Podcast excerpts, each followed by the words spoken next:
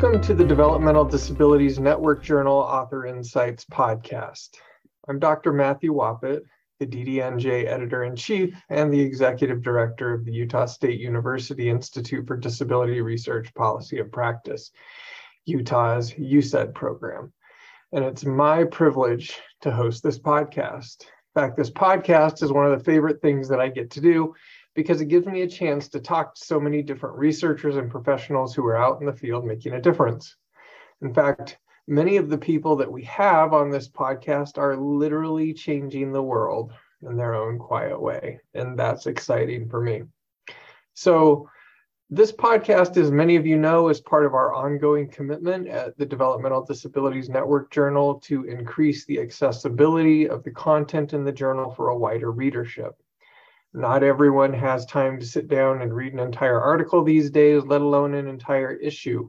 And more and more people are choosing to get their information through podcasts and audiobooks. In fact, I've read more audiobooks this past year than I have read physical books, which I think may be a first for me. So, uh, again, this format, this audio format, is becoming more and more prevalent. Um, the launch of this podcast means that you can access the journal's contents while you're on the go. And you can share it more readily across social media platforms and other online media. Uh, and we recognize that it's important to present our information in the journal through a wide range of media and outlets in the hope that it will help provide alternative access and different ways of um, getting this information out there. so, with that said, the effectiveness and the reach of this podcast is dependent on you. So please be sure to subscribe to our podcast feed on Apple Podcasts, Spotify, Stitcher, Overcast, Podbean, or wherever you get your podcast. There's many platforms today. Uh, and please leave us a rating and a review and share this podcast with your friends and colleagues. Your ratings, reviews, and shares help us share the important work that is being done in this field today. So you can learn more about the Developmental Disabilities Network Journal at the DDNJ website, which is digitalcommons.usu.edu backslash DDNJ. And you can download podcast transcripts in English and Spanish and learn more about our guests at the IDRPP website, which is idrpp.usu.edu. Uh, and just look for Developmental Disabilities Network Journal there on the homepage.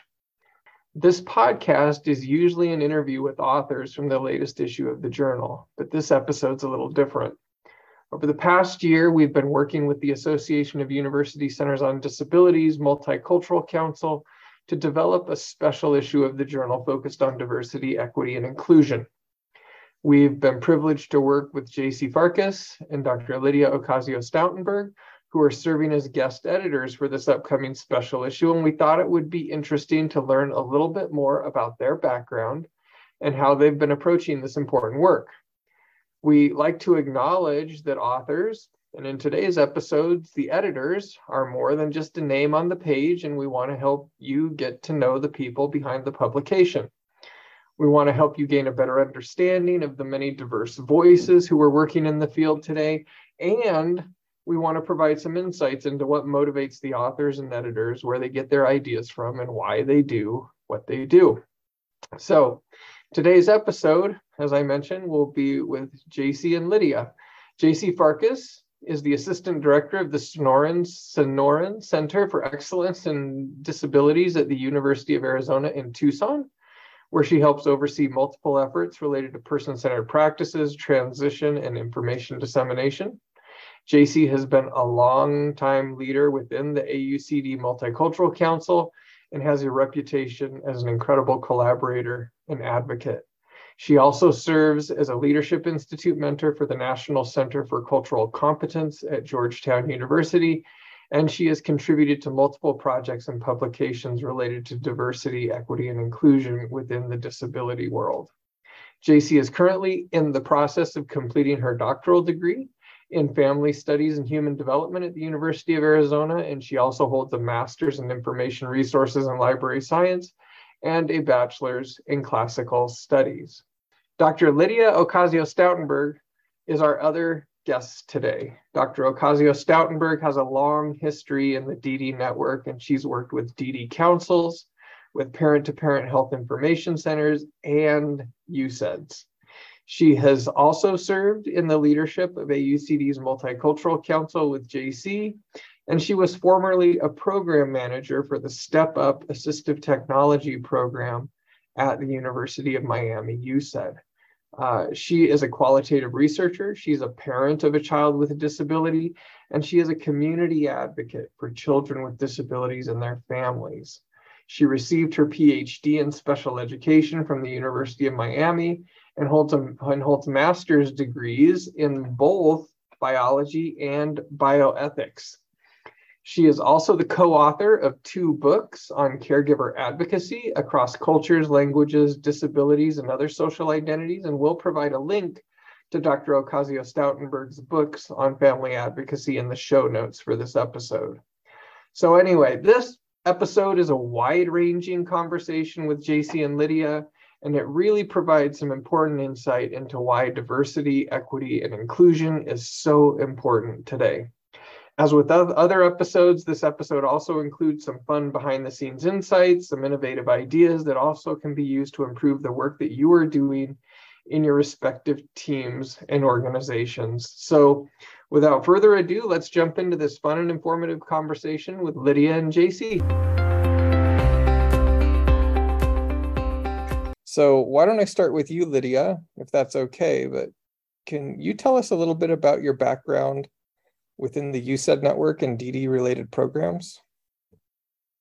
So I come to the um, UCEDD and the DD network as a parent of a child with a disability. Um, I'm a mother of five. My youngest uh, happens to have Down syndrome. And so um, I've been very much involved in advocacy. And I think a few years ago, just looking for some programs to support me in knowing more about him and also kind of promoting that connectivity uh, led me to a UCEDD where I got involved in a leadership development program for, for advocacy in the communities. And that was really uh, instrumental. It kind of gave me uh, what I needed, what I was looking for in terms of connecting to other people who were invested in bettering and improving the lives of people with disabilities and their families. Um, but it also led me to explore other opportunities as well. Um, so, uh, again, uh, developing my leadership uh, within my center and also going on to um, become the chair of the MCC and involved in the AUCD board. Again, those have allowed me to connect with other people, um, whether it be communities of practice, in our board development, and just really discussing so many things that are important to our communities out there um, again, important to bring that uh, family perspective and the parent perspective, but also learning from self advocates and other leaders um, and individuals who've been invested in this process as well. Yeah, great. What about you, Jacy? How did you get into the UCEDD network and DD related programs?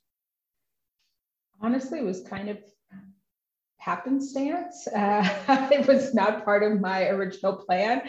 Um, I've been with the network now for more than 15 years. Uh, but I, our center was just started and I was looking for a job that would help uh, really like help with benefits and pay tuition. I'll be honest, that's yep. how I came to it. I was looking for a part-time job, and uh, while I was working on my master's, I wasn't working on anything specific to disability at all. And um, you know, I started out as an office assistant. And now, 15 years later, uh, I'm the training director and our assistant director at our center. I really just, um, it opened my eyes to a lot of things that I hadn't really thought about before, even though I had extended family members and friends that might have disabilities. It just, I never looked at it as a social justice issue until I started working alongside and learning from people with disabilities and their families. And um, really kind of got pulled in by information accessibility and person centered practices. And um, it just changed my career path. And I really, uh, a big part of that was understanding kind of how um, my own social identities and and my own family and what people go through and some of, of the biases and systematic structures that can be really um, harmful for folks and their access to a, a better life. And so um, that aligning with and understanding what that looks like for people with, for, with disabilities particularly those um, from who are at the intersection with other marginalized identities is what really pulled me into this work and why I've stayed and went back to school and everything um, in this field. So I really felt like I did a whole roundabout long thing hmm. there. I think I think it's interesting because this is it, we I ask this question a lot. How do people get involved?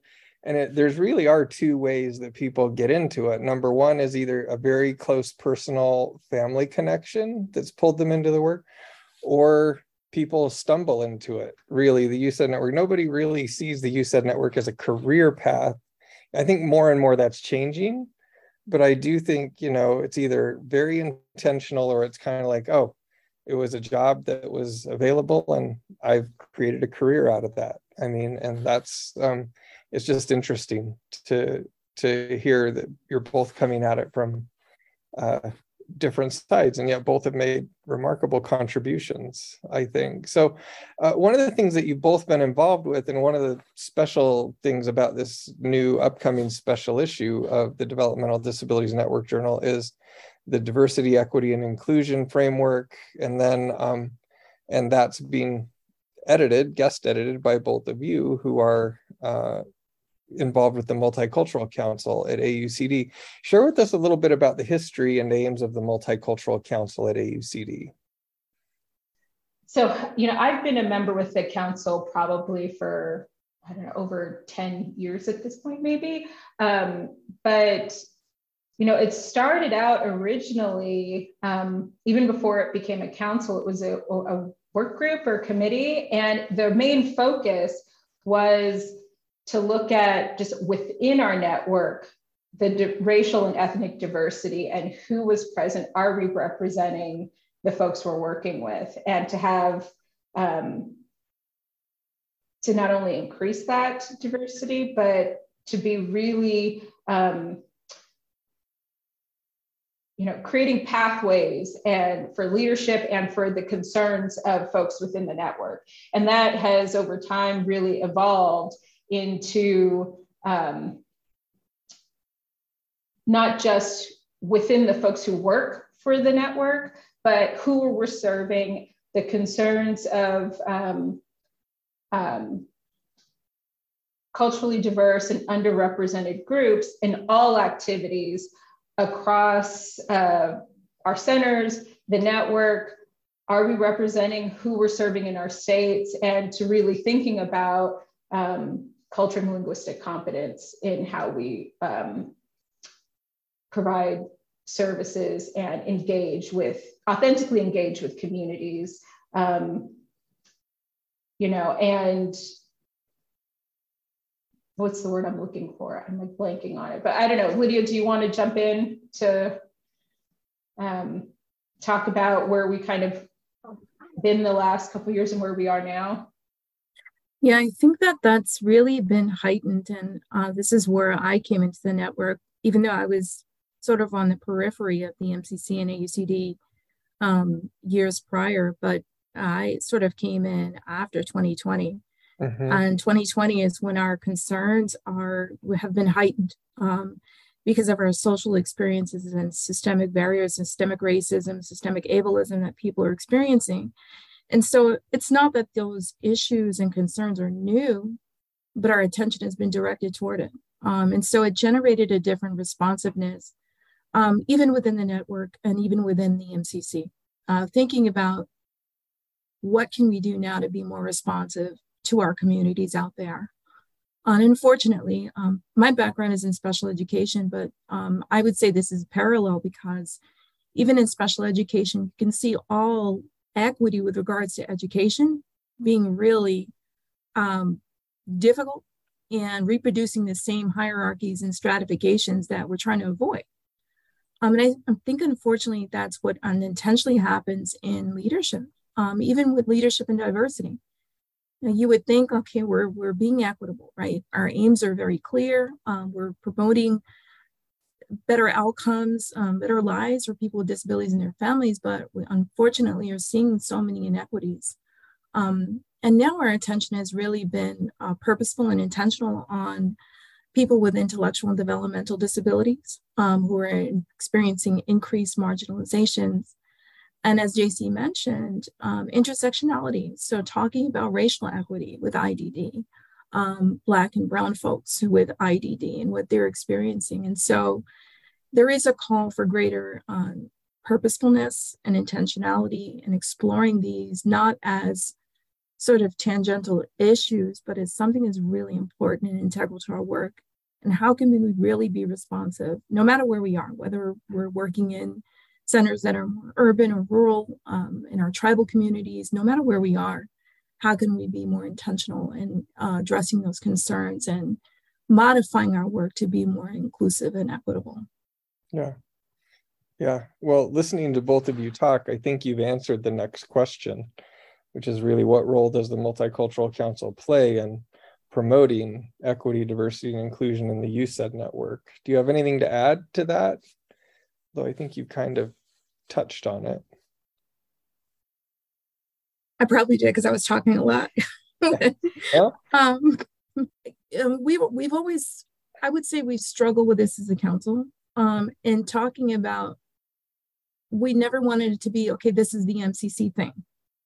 Talking about EDI, equity, diversity, and inclusion, you know, or cultural linguistic competence. That's the MCC thing, um, and that's something we really push back because it should be the aims of the entire network and we want it to be. We want it to be integrated throughout our centers so that everybody is thinking about equity. Everyone's thinking about diversity. Everyone's thinking about inclusion. And one of the challenges we saw there, there are so many different definitions of it. And unfortunately, we tend to be silent and sort of talking in our own, you know, different categories and really not talking across ourselves and learning from each other. I think that's why it's been so important to include lived experience in everything that we do. Um, and as I mentioned, just being more more purposeful and intentional and making sure this isn't the MCC issue, MCC aims, but that it really is integrated throughout our network. Yeah. So I feel like part of our role is fostering that collaboration across the different um, councils, centers, uh, SIGs, all of that. Like, how can we be supportive um, in fostering some of these collaborations, as well as um, kind of amplifying some of the work folks are doing throughout the center that can highlight, you know, um, highlight the efforts that people have been doing well and even some of the struggles so everyone can learn from that and be able to either um, you know hopefully take that back to their own center and incorporate into their own work mm-hmm. yeah and i i totally feel that you know although the intent hasn't been for the mcc to own this work i do feel that over the past few years that it has become more and more central to the mission of AUCD. And I think a big part of that is due to the fact that the MCC has grown and has really, I think, fostered a lot of these conversations that we need to have. I remember uh, I've been in the network a long time, unfortunately. 2002 is when I I'm getting old. but uh, you know, I remember when Aaron Bishop came in and we started having these conversations around diversity, equity, and inclusion. And it seems to have just grown from there and especially with AUCD launching the the strategic work plan and sort of their the aims and the the goals and the things that we should be striving for as centers I feel like a lot of that has really been bolstered and supported by by the work of the MCC um, which has been really just incredible. It's been one of the most effective sort of rollouts I think I've seen in lots of organizations because it has gone from a small side group, SIG almost to being very much a conversation that we have across. the entire network. So anyway, you both have brought this up in kind of tangentially in your other responses, but why is it so important that disability related programs be more mindful of diversity, equity, and inclusion? All of us live multifaceted lives and identity, cultural identities, and to think that disability is completely separate from any of that um, is I mean, you, you, if we're really trying to meet people where they are and be person centered, you have to be mindful of, of all of those things, right? Whether it's um, kind of as, as Lydia was mentioning earlier about kind of that intersectional perspective, but um, you know, if we're only looking at disability and not in relation to all the other facets of that individual, of that family, of that community, how can we really achieve equity or inclusion? You know, if you're not paying attention to any of that.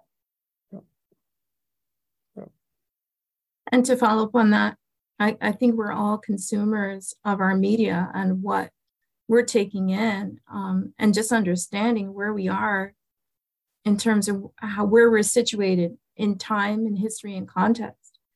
And certainly we run the risk of really overstating how much progress we've made if we're not really keeping cognizant of how we need to keep moving toward equity.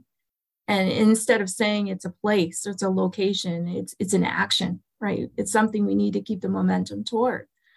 Um, you know, we can certainly celebrate our victories. I mean, we've been really victorious in terms of legislation. Um, I think we can celebrate those accomplishments. Um, we certainly have a lot of uh, diverse leaders, much more than there were before. But I think we need to keep the momentum going. Um, I, I, I, talked about this um, some years ago as being part of an advocacy group. Um, and the, the leader was talking about um, for the parents and self advocates to go and speak to local law enforcement so that the law enforcement officers would understand people with disabilities.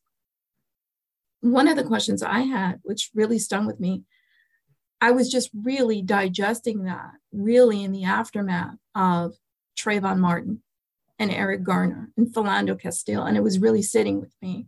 And I thought about, you know, where's the understanding of the actions and the responsiveness that we need to have as people of color? And it really struck me that that wasn't part of the conversation within the disability conversation. Mm-hmm. So, again, speaking of how we need to not be so siloed, but be having intentional conversations, cross cultural conversations, um, intentional around issues of social justice, it's not just some folks' problem, it's all of our problems. It affects all of our communities. Yep. No, I yeah, I totally agree. So what are what are some of the big challenges that disability related programs face when they're seeking to address DEI? I mean, we've talked about it something that you know really affects all of us but there are there are some i think key reasons as to why we're still struggling i think to um, do this well, especially within um, service related programs and things like that. So, anyway, from your perspective, what are some big challenges that we face in the disability world when it comes to addressing DEI? I think there are multi level challenges. I think there are systemic challenges. I think there are organizational challenges, and I think there are interpersonal challenges. Um, systemic challenges, meaning what are our ways of knowing? How do we value ways of knowing? You know, if it tends to focus on conventional ways or traditional ways of research rather than really having uh, people with disabilities and people with intersectional identities being a part of the research team, I think it really compromises our ways of knowing and our ways of understanding. Um, and an organizational level, sometimes we check boxes, right? Without really being inclusive, without really saying, you know, is this equitable in the ways that it should be? Is the participation of our communities in ways that are meaningful to them, right? And not just for the purposes of our research or our funders, even acknowledging that we do have uh, funding responsibilities. But I think even on the personal level, um, it's a challenge to say, I need to do better. I hold some biases. I hold some assumptions that are negative about this population. And I don't want to admit that because that makes me look bad or that makes me look like I'm a poor leader. But I think you can't grow if you're not reflecting and acknowledging where you need to create space for others, where you need to come into community with people and give them an opportunity to lead or step down and acknowledge those power differentials and say, you know what? I need to have the community step forward and me step back. So I think those are some of the barriers and challenges when we talk about DEI, in addition to not really having a really good idea or a definition of it. And we've been working on that. But I think just those multi level challenges um, are still some of the barriers that exist. Yeah. Well, and to piggyback on what Lydia shared, um, you know, I feel like because there, I mean, DEI has become such a buzz, you know, where it's used everywhere now, right? And there's committees everywhere, and whether or not that may actually include disability if it's not a disability organization is one issue. So that kind of further silos some of that. Um, but even within some of like the funding structures you know there's a focus on that but then the aims or the expectations don't really allow or make space for the time it really takes to authentically engage communities. Um, or you know understanding of how um, or just even yeah i mean a big piece of it is the time but i think even then the allocation of funds of who gets it and and the expectation to try to share that with others and the communities you're working with. And um, whether it's the funder or your or your university being the big barrier to that to make it really difficult to compensate people you know for their time and efforts in in a meaningful and equitable way can be huge barriers. Um, and you know i'm i'm just thinking of some of the examples that you know in our own organization that we've we've run up against you know when we're wanting to partner with um, either tribal communities who are sovereign nations and the time it takes and the processes that are involved with um, you know building not only the relationship but then all of the um, kind of IRB or contract level types of things that need to happen is not always accounted for in the timing for things and um, or just the complexities of that. And so even when I think a lot of our centers have really great intention and want to do it, there are there are barriers from the larger institutions and even funders that can really make that difficult to do it the way we really should in working with communities and individuals. Yeah. And and who's gonna just building on what you said, Jacy, I mean, you said it perfectly. Who's going to take the weight? Who's going to take the weight? Who's going to bear the responsibility? Is it the responsibility of the person of color? Mm-hmm. Is it a shared responsibility? Who's responsibility for knowing? Who decides what is evidence based practice or something that we should learn about? Who makes those decisions? And then what happens after you get that information? What are you going to do with it? So I think there's so many challenges in implementation, um, but also giving someone the authority to do that. Um, mm-hmm. and and the knowledge um, it's it's a competency and i think establishing it as a competency and not just a a fun thing to do or a check off or something we say that we did but really giving it the power and the credibility. I think that's important too. Yeah. Well, and you both brought up that notion of the time that it takes to do this work, um, especially where a power differential, it takes a long time to build relationships of trust in general, but to do that when there's an existing power differential, right? And you're working with marginalized groups or groups that have historically not had a voice, it takes even longer than you know developing regular relationships and it's an investment um, and a lot of times yeah i think especially recently i felt like there's an expectation okay you're just going to write in dei work and you're going to do it and you know not acknowledging that this sometimes especially with certain populations here in the rural west where i work but i'm sure in other parts of the country too that can take years to build those relationships to actually effectively um, address and include folks who have historically been excluded from a lot of the programs that we do. Um, so no, I appreciate both of what you've said. That's yeah, those are just an incredible insight.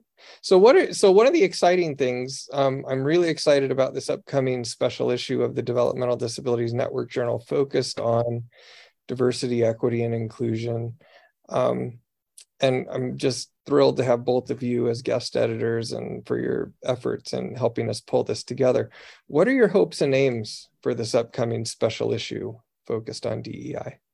And one of the things for me that I love about this particular issue is just the range of different types of manuscripts and publications that I've just been reviewing so far. I mean, it really goes in line with what we're saying. It's just amplifying voices and different ways of knowing and learning from one another. I think we've stayed true to that. Um, and, and we keep staying true to that, that it's not one type of publication or article or report, but there, there are lived experiences included there. Um, and some are very, very detailed, you know, some are very um, just invoking some of that personal narrative and family stories. I mean, I think it's just just powerful. I'm excited for um, what it can contribute to the literature on, as I said, just ways of knowing and ways of really looking at DEI, not just as, you know, a buzzword or a framework, but really seeing it uh, into practice. What does that look like across the nation amongst different communities and centers? So you both touched on this a little bit, but these are questions that we ask all our guests because I do think it's interesting to get to the root of why working in disabilities is not an easy field. It's not a logical career choice for many folks. So, what motivates you to do this work? Why do you do what you do, Jacy? Well, I, I, I mean, I touched on this earlier, but uh, for me, you know, like I said, it wasn't part of my original plan, but um, career plan.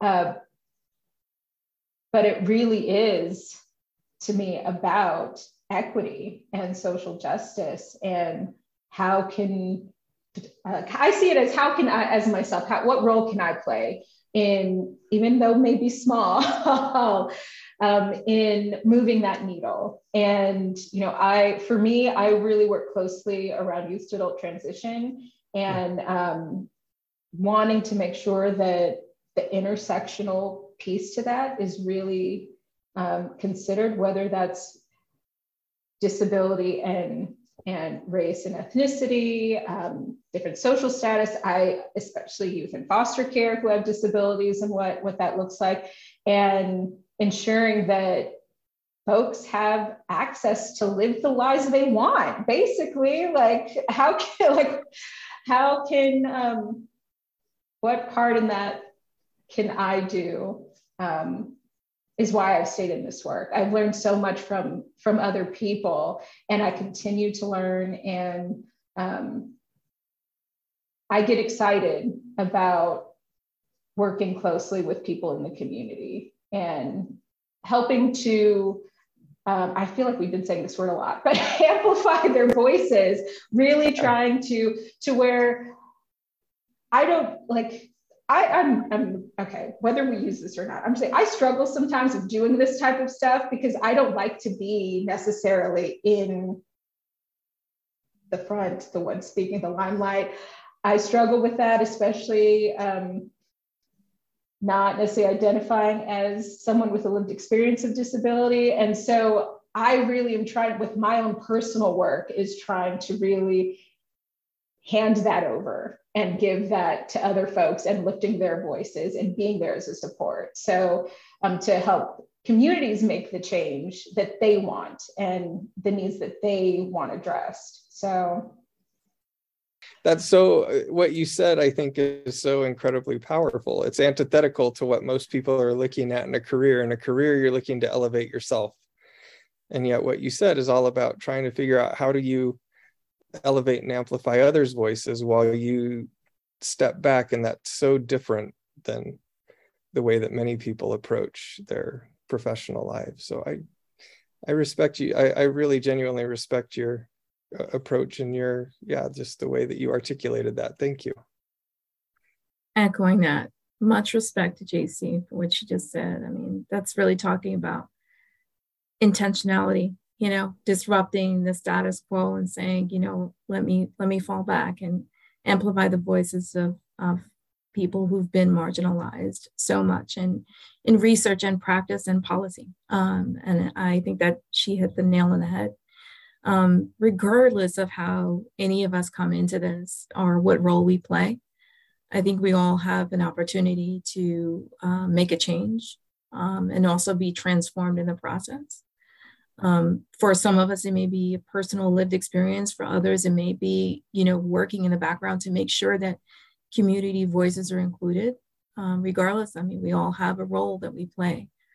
Um, but you know, as the saying goes, you know, to to what each is given, much is expected, right? So much is expected of us with what we're given, and so we have to think about our role and you know the gifts that we're giving, how we're going to use them, you know, yeah. where we're going to use them for. Yep. Um, I remember when my my son was born, um, my mother-in-law said to me, she said, "You know, God knows who to give this child to."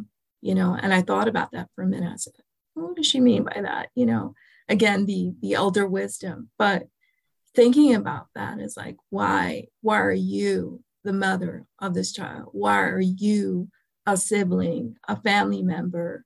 Why do you work here? You know, even if you're brought here for a job, why are you here?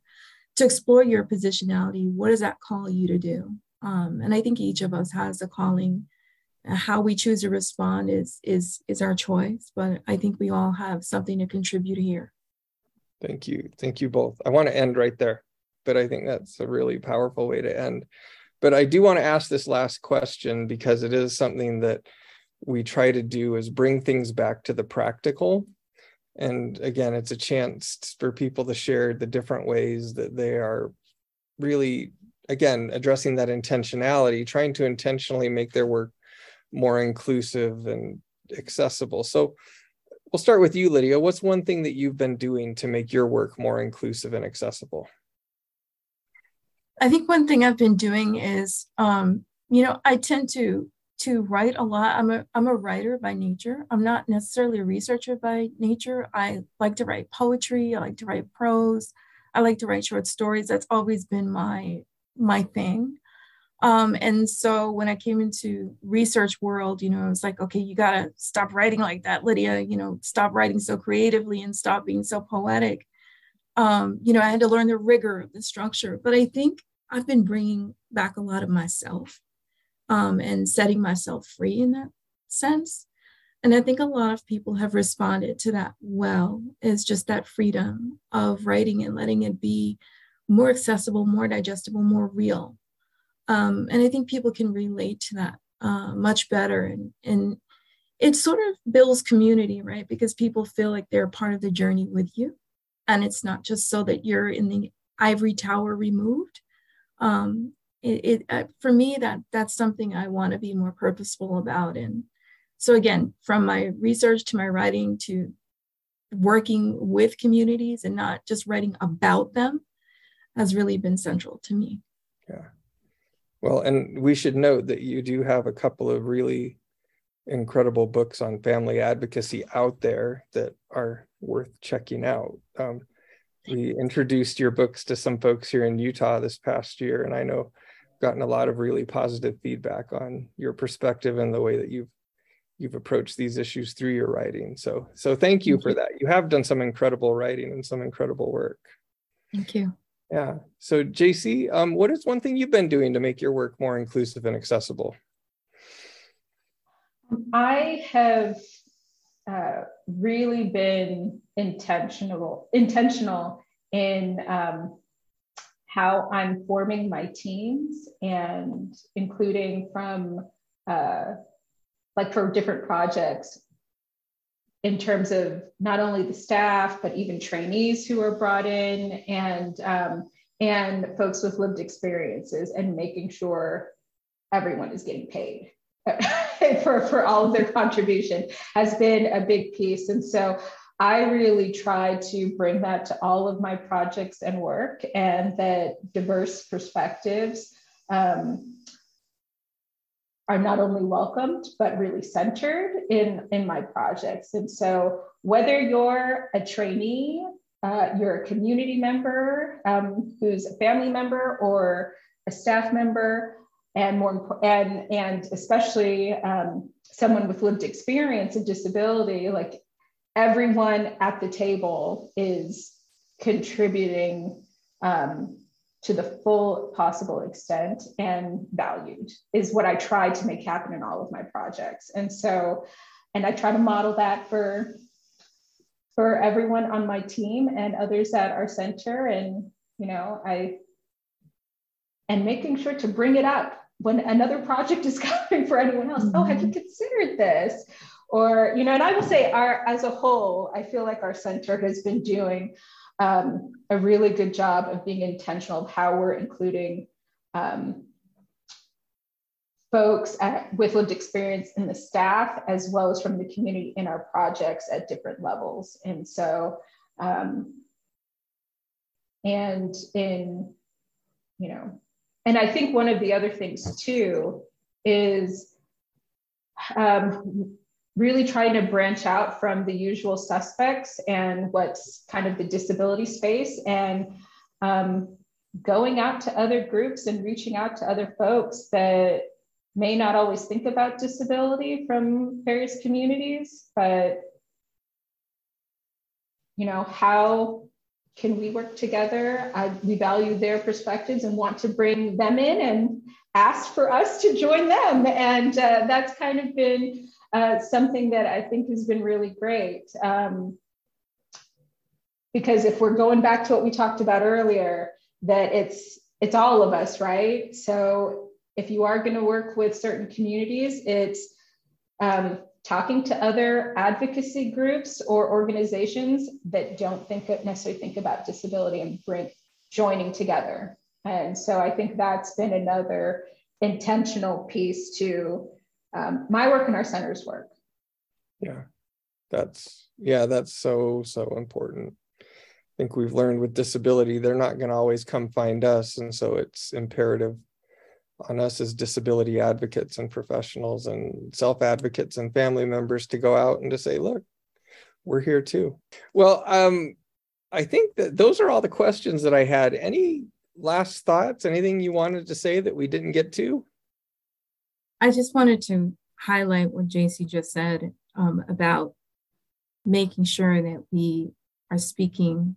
Um, I don't want to always use a table example across a table, but across our communities, across our families, you know, that we're acknowledging that there are existing power differentials that have really been historically entrenched. And sometimes we keep repeating that unintentionally, right?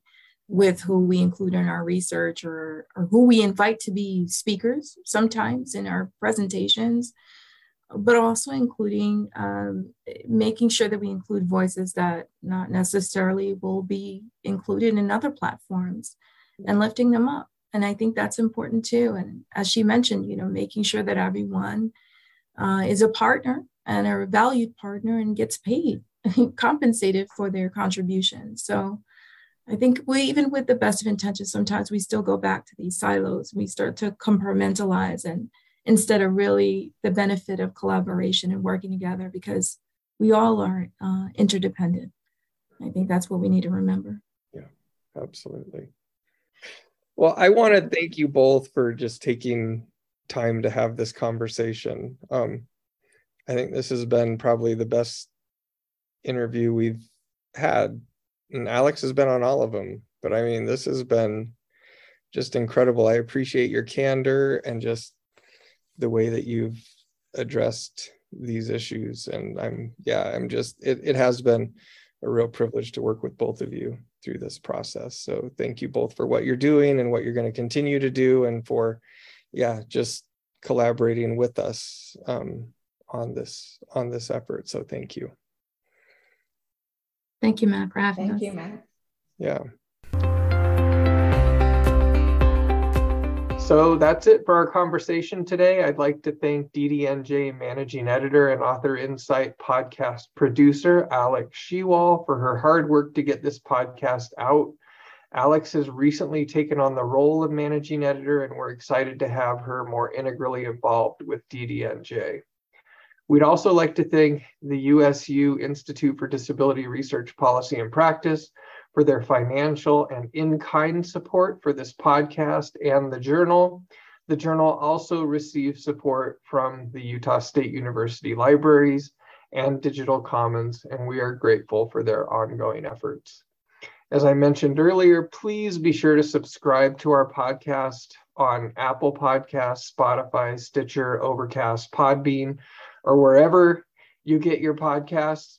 Please leave us a rating and a review, and please share this podcast with your friends and colleagues. Your ratings, reviews, and shares help us get this important information out. You can learn more about DDNJ at the DDNJ website, which is a, uh, digitalcommons.usu.edu backslash DDNJ. And again, thanks so much for all you do. Keep up the good work. You're making a difference. We want you to know that what you do matters. Cheers.